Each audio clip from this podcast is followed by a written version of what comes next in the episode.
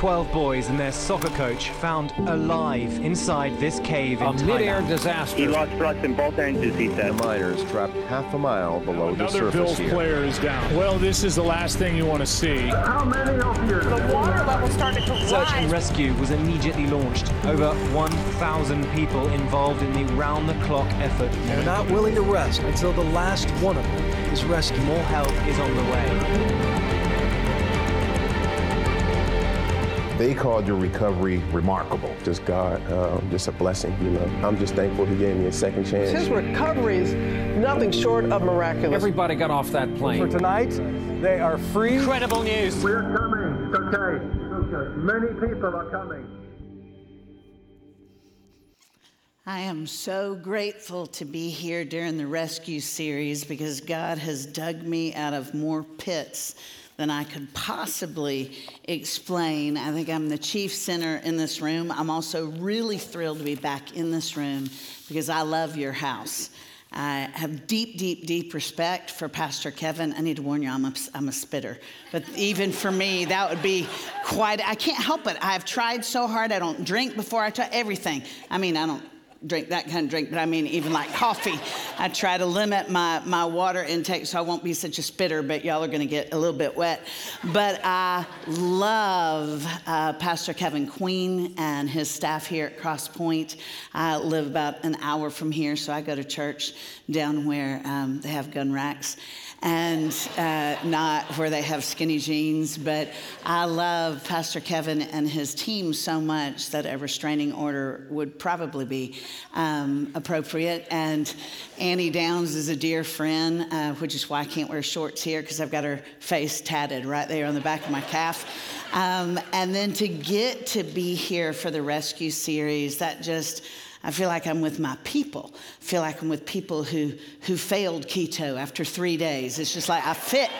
I fit in this place. Um, I, I want to tell you just a quick story before we dive into God's Word this morning. My name is Lisa, and I am um, a woman who is desperate for divine rescue. And kind of by way of explaining that, I want to tell you something that happened just a few years ago when I was in college, back when the dinosaurs walked the earth. I went to undergrad at a little bitty school in Alabama, my last two years called Troy University. And I was a volleyball player back in the day. As a matter of fact, my father, my stepfather, was a superintendent in the school system, but he was a smidge of a misogynist. And he said that girls shouldn't go to college because we only went to college to find husbands and then we never used our degrees. So he said I would be a bad investment. And so I knew I had to do something to earn a scholarship to school. And I was an okay jumper for a short, pale girl, and so I turned to volleyball. And by the grace of God, I got a volleyball scholarship at Troy University. And that was kind of a big deal, you know, pretty, pretty big deal. I was playing in a town of about, oh, I guess when school was in session, maybe there were 15,000 people in the town. And I got so good that my senior year, I was McDonald's Player of the Week. Not not like All American McDonald's Player of the Week, but there were two McDonald's in Troy, and one of the McDonald's, I was Player of the Week at that McDonald's. So they put up a Polaroid of me, and I got a supersized chicken nuggets meal. So, I mean, that, that was a pretty big deal. And so I was feeling pretty good about myself as McDonald's Player of the Week. College volleyball player, we were Division two, by the way. I'm Division two double A, which means we probably could have competed with some of the smaller high schools here in Nashville. And um, when I graduated from college, I worked with an athletic ministry. And the summer after I graduated, we had a camp with all these high school kids. And this extremely sadistic coach decided to pair me, She had gathered all these college volleyball players, decided to pair me directly across the net from an, an Olympian, a current Olympian. She was uh, an All American through McDonald's, not Troy McDonald's, corporate McDonald's. She was a two-time All-American from University of Nebraska and was currently on the national team. And this coach just thought that'll be a kick to put the Troy girl across from the Olympian. And I thought, you know, I'm gonna, I'm gonna rise to the occasion. I mean, I think I can do it. I've been working out all summer. I don't have a six pack, but I've got a pretty good keg going. I think I can do this. And so I line up across from this Olympian, and y'all, she was just impressive. I mean, everything on her was cut. It was just, and this is before keto or paleo. She was just that way naturally. And, and so I got in my ready position, and I used to have decent legs. Don't look close now unless I'm wearing Spanx, but I used to have de- decent springs. And I thought, I'm just going to jump like I've never jumped before because I knew they were setting the ball to her because who wouldn't set a ball to a current Olympian? And there's about 300 high school kids watching. For some reason, this game was supposed to compel them to lean into Christ. Um, and so, you know, I want to do my part as a missionary for the gospel. And so when they set the ball to this Olympian, I, I, I squatted so low, my fanny almost touched the court. And I felt myself, I thought every bit of athleticism in my body has, has just, all of it has come together for this one leap, just this one leap. It's all on me. I can do it. I know I can do it. And I sprung up like a cobra, y'all. I mean, just like a kind of a chunky, pale cobra. Just, I hung in the air. It's the highest I'd ever jumped, uh, higher than I ever jumped playing collegiate ball. My elbows got almost to the top of the net, and I formed what in volleyball language we call a wall with my hands hands, a wall with my hands. And I know this because I hung there. Time stood still for what felt like 30 or 40 seconds. And, and I was, as I was hanging in the air, I saw the Olympian. She was left handed. And I watched her left arm just whip back, almost like it was AI or something. It was just unbelievable. And then I could see the wind shift as it shot forward.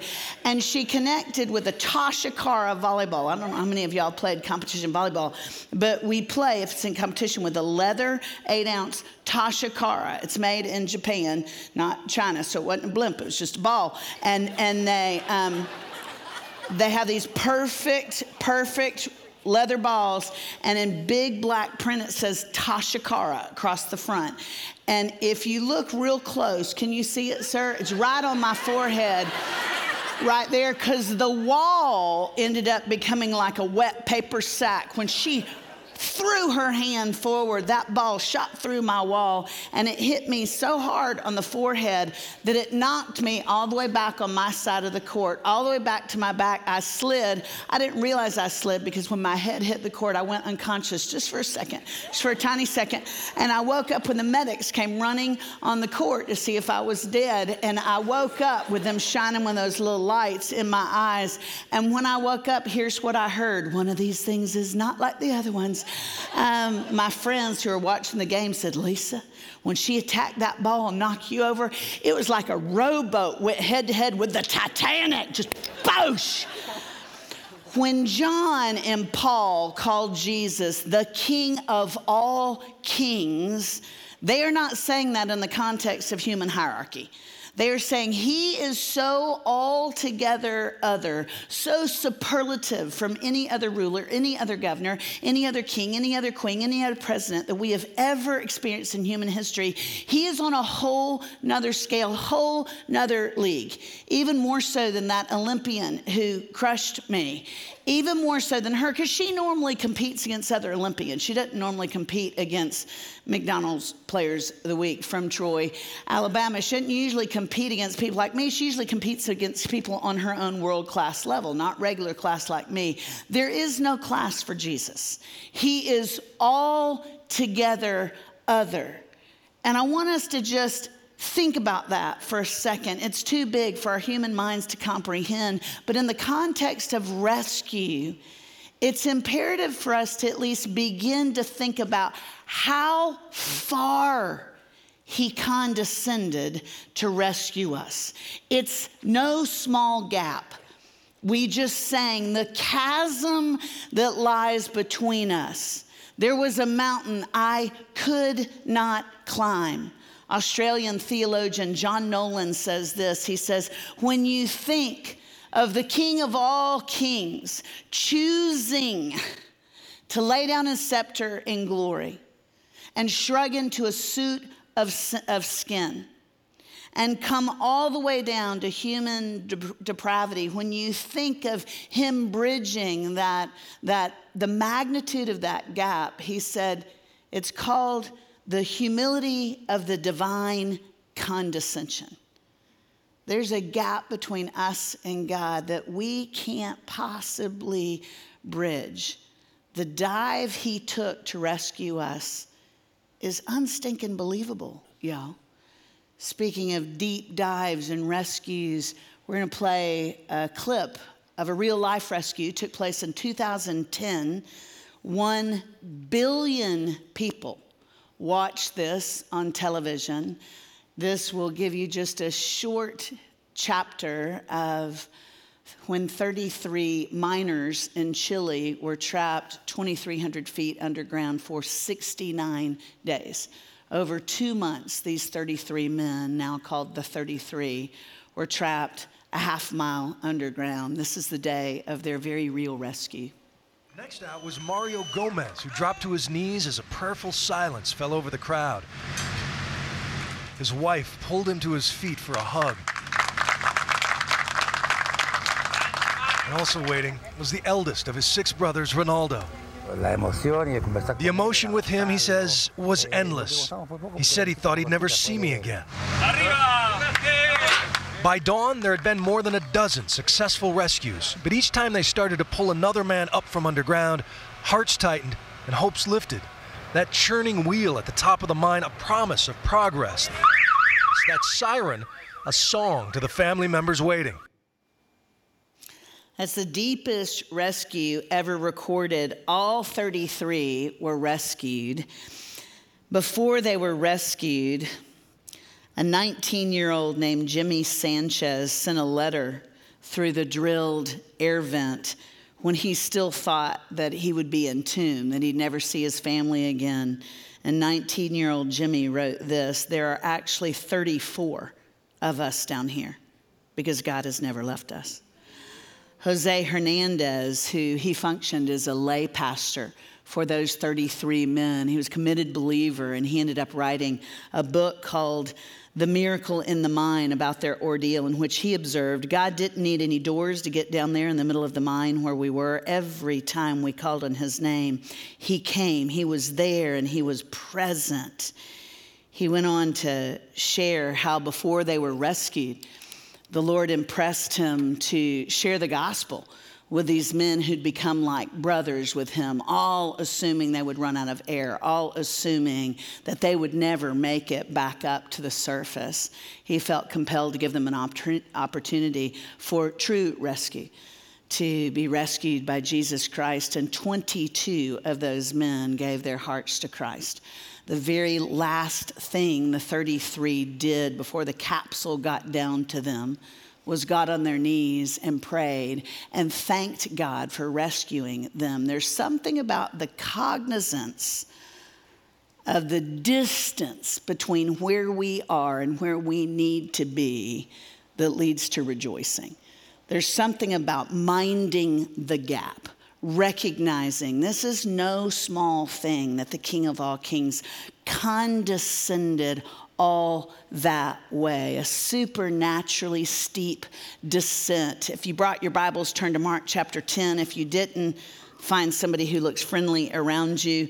Mark chapter 10 tells the story of the two closest to Jesus, there were three Pete, James, and John, but James and John, the sons of Zebedee, sons of thunder, you'd think they would have known what it was to mine the gap because they spent three years with Jesus. Three years in Jesus' incarnate ministry. He's the King of all kings, he is transcendent, completely other. But because of compassion, he chooses to be immanent. He chooses to be close to us. And his, in his incarnate ministry, he spent three years with this motley crew of disciples. And I want to encourage those of you who feel like you're still pretty distant from God because these yahoos didn't get it either. We are not alone in our idiocy. And James and John, this is verse 35 of Mark chapter 10. And by the way, do y'all remember who the Gospel of Mark was written by? I'm not your pastor, you can talk back. This is not a trick question. Mark. The gospel according to Mark was written by Mark. Um, it's actually the very first gospel. We've got four gospels in the New Testament Matthew, Mark, Luke, and John. But chronologically, Mark was the very first gospel written. I don't know why they put it second when they canonized scripture. And do you remember who the narrative voice was of Mark's gospel? Because you know, to be a gospel account, it was supposed to be an eyewitness account. And Mark wasn't among the original 12. So there had to be somebody else telling the stories. While Mark was typing in in some ancient coffee shop. Somebody else was walking back and forth going, and then this is what happened, and then there was this leper, and then Jesus healed him, and then Jesus walked on water. We thought it was a ghost. Y'all remember who the narrative voice was of Mark's gospel? Peter. Y'all remember Peter? When you talk about somebody who needed to be rescued, that man was a train wreck. I mean, he was hot mess on a stick. And so you'll kind of get that Pete is honest about their inability to actually think right. They desperately needed some kind of spiritual depth gauge to recognize the disparity between them as sinners and the holiness of God, but they actually didn't get it until he was crucified and resurrected, even though they spent three years side by side. And James and John, Pete's telling the story, verse 35, the sons of Zebedee came up to him, came up to Jesus, and said to him, Teacher, which is nutty. They're calling him rabbi instead of Lord. Teacher, we want you to do for us whatever we ask of you.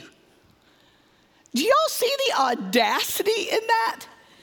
This is right after Jesus has prophesied about Easter, about his own death for the third time. I mean, you talk about remedial. This is the third time Jesus has said, I'm just about to lay down my life for you. Cheryl wasn't playing when she said, You are worth it. That was the, the common denominator of Jesus' message over and over and over again. You're worth it, you're worth it, you're worth it, you're worth it to me. He had just said, You're so worth it to me. I'm going to climb up a hill called Golgotha and stretch up my arms and die for you. And they still didn't get it. These two fellas who'd been, been shoulder to shoulder with Jesus for three years, they say, We want you to be a vending machine. We want you to give us what we want.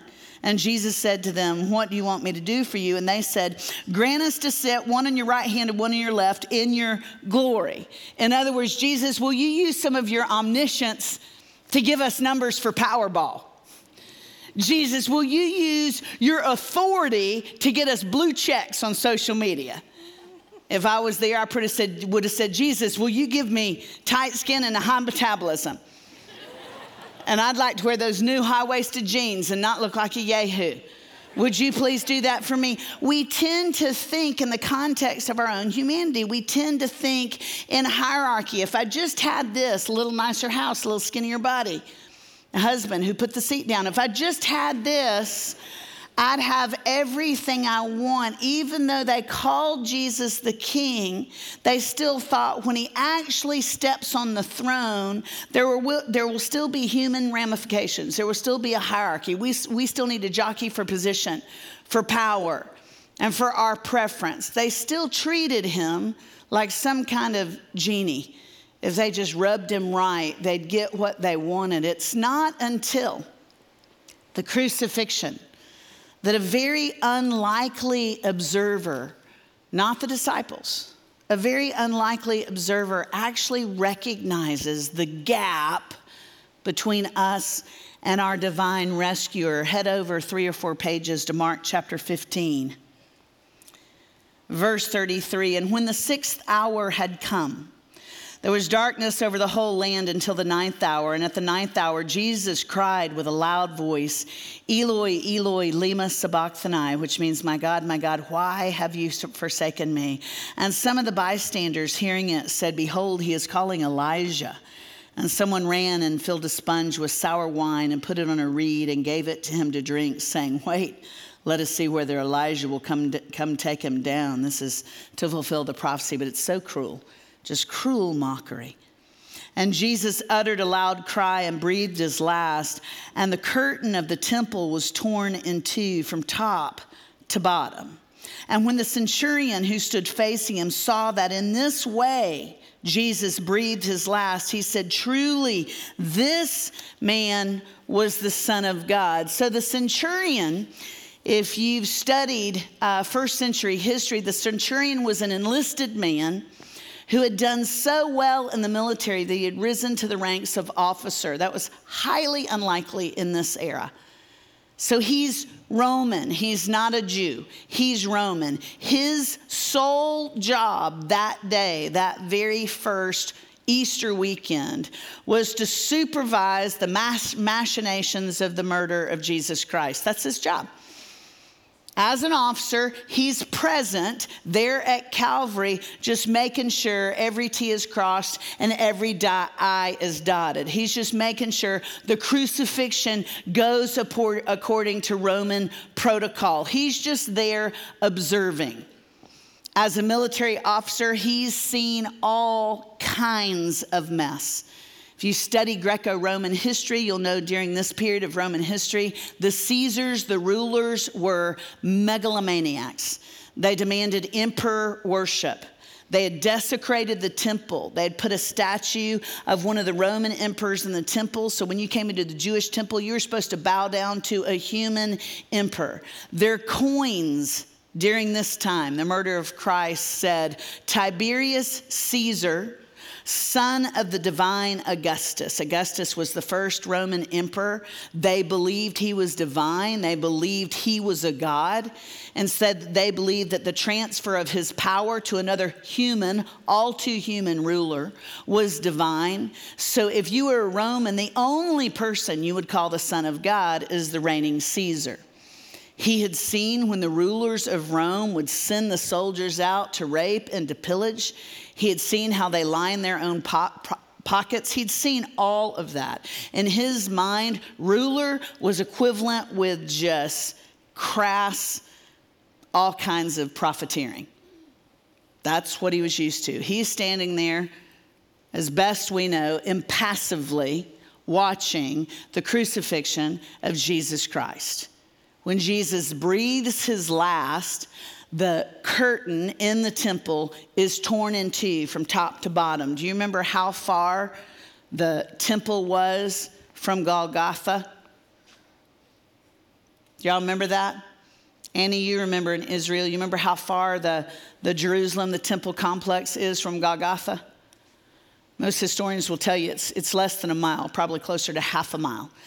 And Josephus will tell you that when that temple curtain tore in two, it was so loud, you could hear the rip all the way up where the crosses were. Because we tend to think of that curtain like restoration hardware, but it wasn't that kind of curtain. It was so much bigger than that. As a matter of fact, the measurements of the temple curtain are almost exactly the measurements of the flag that now flies over where the Twin Towers stood. It's enormous. Rabbinical tradition says that curtain was as thick as a man's hand. Do you remember the purpose of the curtain in the temple? Y'all can talk back. Those y'all who filled in all your Beth Moore Bible study blanks, now's the time to shine, baby. Do y'all remember what the curtain stood for? Separates the holy holies. exactly. Separates the Holy of Holies. And do y'all remember what that was? Some of y'all remember it from Harrison Ford movies. The Holy of Holies is this room in the temple in their church. It's this room where they had the Ark of the Covenant. You remember what the Ark of the Covenant is?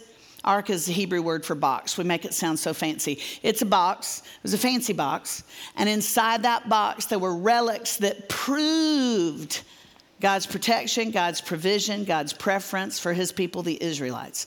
He said, I'm going to set my favor on this one people group, not because y'all are so special, y'all are hot messes prone to wander, but I'm going to set my favor on you so that for the rest of history, people can look at you and me and go, oh, he's not a faraway God.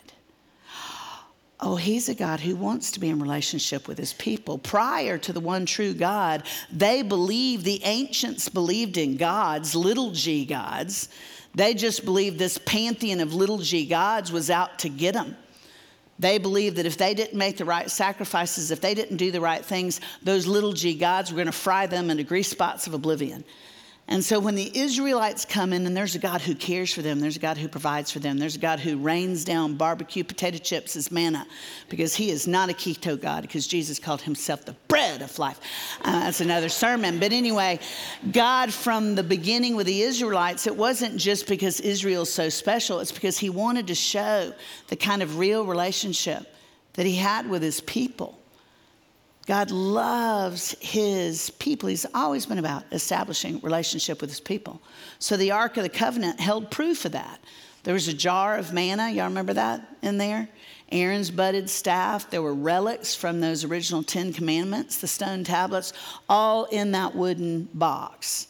And so, one day a year on Yom Kippur, that's the highest holy day still in the Jewish calendar, the high priest of Israel, just one man, would go into the Holy of Holies. Tradition tells us he would wear a rope on his ankle that had bells on it. Why is that? Young talk back. That's right. It's a scary thing to go into the Holy of Holies. They believe that's where the Shekinah glory of God dwelled. And if you go in there and, with sin in your heart, they knew they'd be fried. And so he went in there and they thought, well, just in case he's a sinner and we don't know it, maybe he's been doing trashy stuff on his iPad. When he dies in there, I'm not going to go in there. We'll just drag him out by the rope. And so, this one day a year, the high priest of Israel is able to go past the curtain. Just one day a year. I've been in Israel twice on Yom Kippur, the day of Yom Kippur. And Israelites still say one prayer. And in Hebrew, it's translated, May I be inscribed with a good inscription. In other words, may all the stuff I've done the last 364 days, may that be forgotten, and may I today be inscribed with a good inscription. Will God please accept me today, even though I've been a stinker prone to wander all the rest of the year? Y'all, I can't even remember all the sins I've committed this morning. I can't imagine the insecurity of hoping one day, one man I've never even met, not even friends on Facebook, will pray so effectively that all my sins are forgiven. But that was tradition. And so when Jesus breathes his last breath, the curtain, what separated us, regular people who are sinners, what separated us in the, kit, in the pit from the forgiveness of God, that curtain is torn in two. And Mark tells us it's torn from top to bottom. I love that little caveat because I think that implies God did the ripping, just top to bottom. And it was so loud because it was so big and it was so thick that they say people all over heard the rip. In Acts, we're told that the priests who were standing right in front of the temple going around about priestly stuff because they didn't believe Jesus was the Messiah. So they hadn't walked up Golgotha to watch him be crucified. They're still there burning candles, you know, sacrificing things, presiding over the butcher, butchering of animals that are going to be sacrificed. They're just, they're just going about religious business. And that huge curtain behind them ripped, and it says, Many came to faith in Christ. I'm like, I'll bet they did. That curtain, Shazam! The centurion, he hears the rip. He watches Jesus die. He's Roman. He's never seen Jesus walk on water. He's never seen Jesus hug a leper while the leper was still filthy with leprosy. He's never seen Jesus spit in a handful of mud and rub it on a blind man's eyes so that he could see. He hasn't seen any of the miracles. He wasn't there for any of the worship. All he's seen is Jesus suffer. And when he breathed his last breath, the centurion recognized the gap.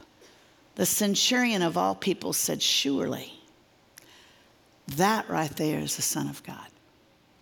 That right there, that man is infinitely more significant, more powerful than a Caesar. He is the King of all kings, He is the Lord of all lords. Since that day, Christianity is the only belief system that puts our faith in a ruler who condescends to suffer so that we don't have to anymore. That's the divine rescue, y'all. We are in pits that are way too deep for us to crawl out by ourselves. And the King of all kings willingly laid, lays down his scepter in glory, knowing that means that he'll shrug into a suit of skin it means he'll pick up a wet towel and wash our nasty feet. And it means ultimately he will walk up a hill and be murdered on our behalf. He loves us so much, he'd rather die than be without us. That's an incredible rescuer who'll go that deep and that dark so that we can get out of the hole that we've created ourselves. Darkest season in my life was when I thought I was going to lose my little girl. Became a mom through the miracle of adoption in 2014. But in 2013, I got the dreaded phone call that told me that after a year and a half in the adoption process, it looked like I wasn't going to get Missy. That Haitian law was changing and they were sorry, but they had lost some of my paperwork. And so they said, Lisa, we're sorry, but it looks like you're not going to get to bring Missy home after all. Uh, my little girl's first mother had died when she was two years old. There was no one else to care for her, no one else to advocate for her. She was very, very sick.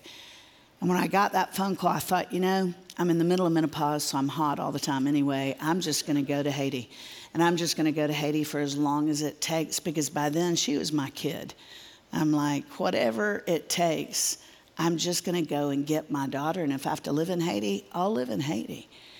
And so I went to Haiti for the umpteenth time by myself.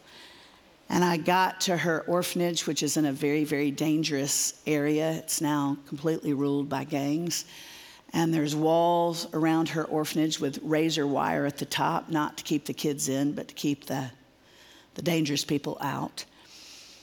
And I came driving up to the front of the orphanage, and there were two fellows with machine guns on either side of the gates. And I looked at both of them. They're about 90 pounds soaking wet, and I thought I can take them. And I walked past, I mean, honestly, my personality was kind of like, shoot me. You're not going to keep me from my kid. And I walked down to where all the peanuts were 62 kids, four caregivers, tiny little place, about 1,400 square feet, one non working bathroom for 62. Beautiful kids, uh, just squalid conditions. And I get down there, and the caregivers didn't speak English, and my Creole is pretty abysmal. So I just start sorting through heads, trying to find Missy. By then, I knew the shape of her head. I knew everything about my kid. By that point, I just start sorting through heads, and I can't find Missy. And I started to panic because if you know anything about human trafficking, you know that little girls in third world countries who are orphaned are usually the first to be sold or trafficked. And I just started to panic because I thought somebody has bought my little girl. Somebody has traded Missy for a meal or something. And I was begging the nannies to tell me where she was, and they wouldn't tell me. Found out later they hated me, uh, not just because I came from a first world country, but because my little girl has HIV. And the nannies didn't have the luxury of an education, and they thought if they touched Missy, they would get HIV and then they would die, and who would take care of their kids. And so they were furious that she had been led into the orphanage. She was the last, very last child, first and last, uh, with HIV admitted to this orphanage. So they wouldn't help me, and I just start panicking. And as I'm panicking trying to find Missy, I got distracted because from about me to the soundboard over there, I recognized there was movement under the stairway. Now, this is a, I mean, this is filthier than any basement you've ever been in. Under the stairs, you wouldn't keep your lawnmower over there. I saw movement and I assumed it was a dog.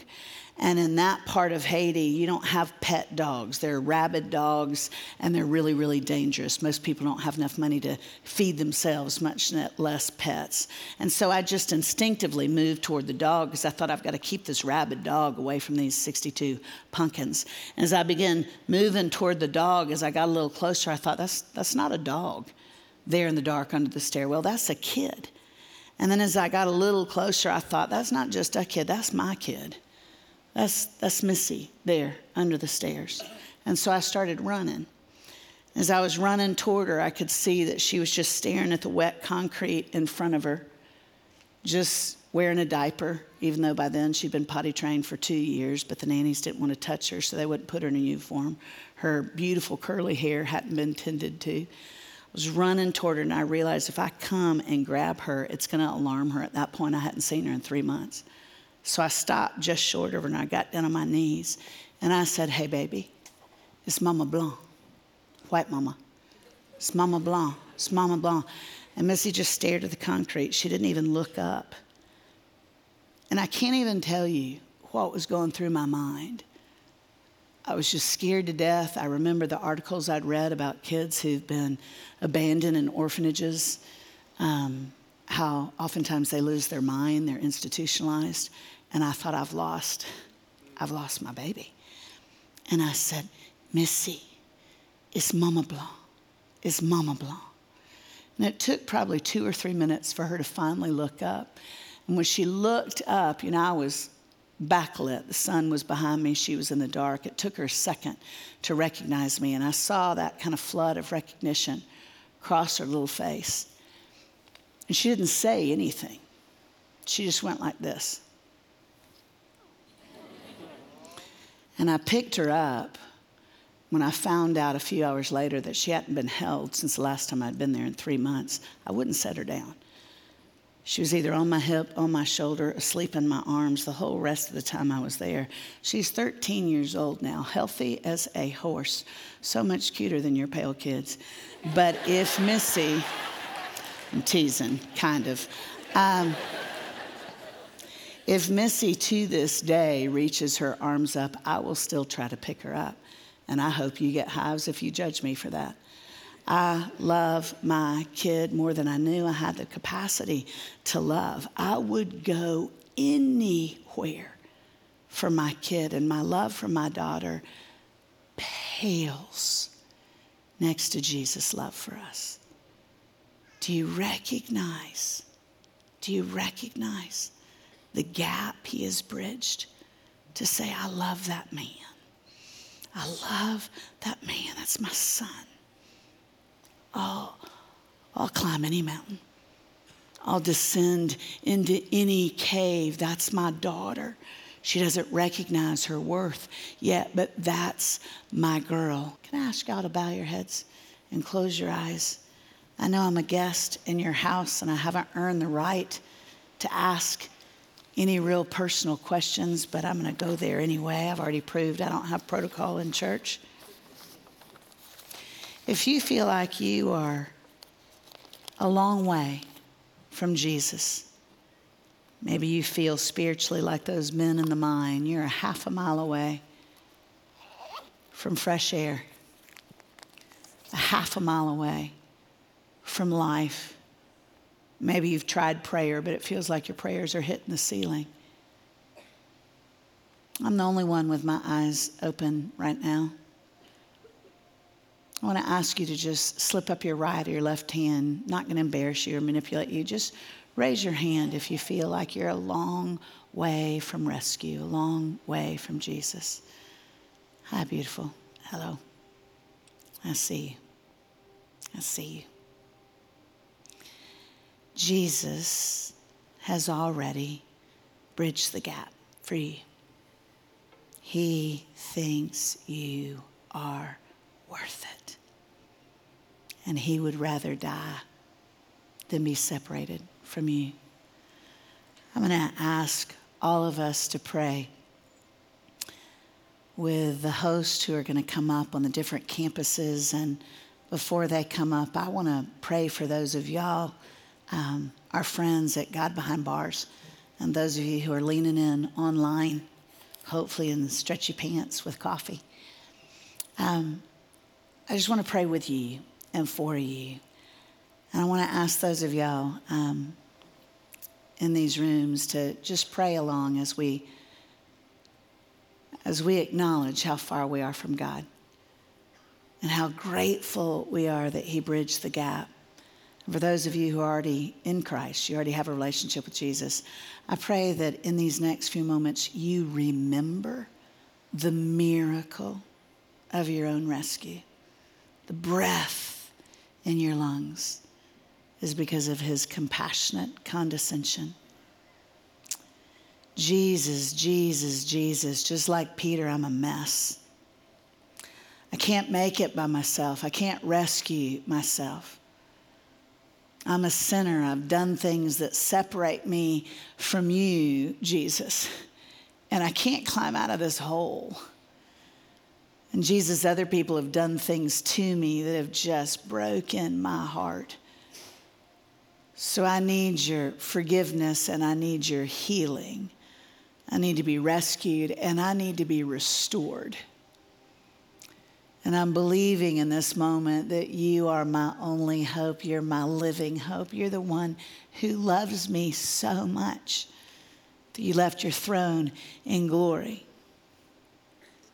to come and shrug into a suit of skin and live a perfect life, and eventually to lay down that life in exchange for mine. So, Jesus, I put my hope in you right now. I don't understand it all, but right now I'm telling you that I'm giving you all of my hope. I'm putting my trust in you and in you alone to rescue me. Jesus, thank you, thank you, thank you, thank you, thank you for bridging the gap that I couldn't bridge. Thank you for seeing me as worthy on my worst day. Help me to rest in your affection, King Jesus. Amen and amen.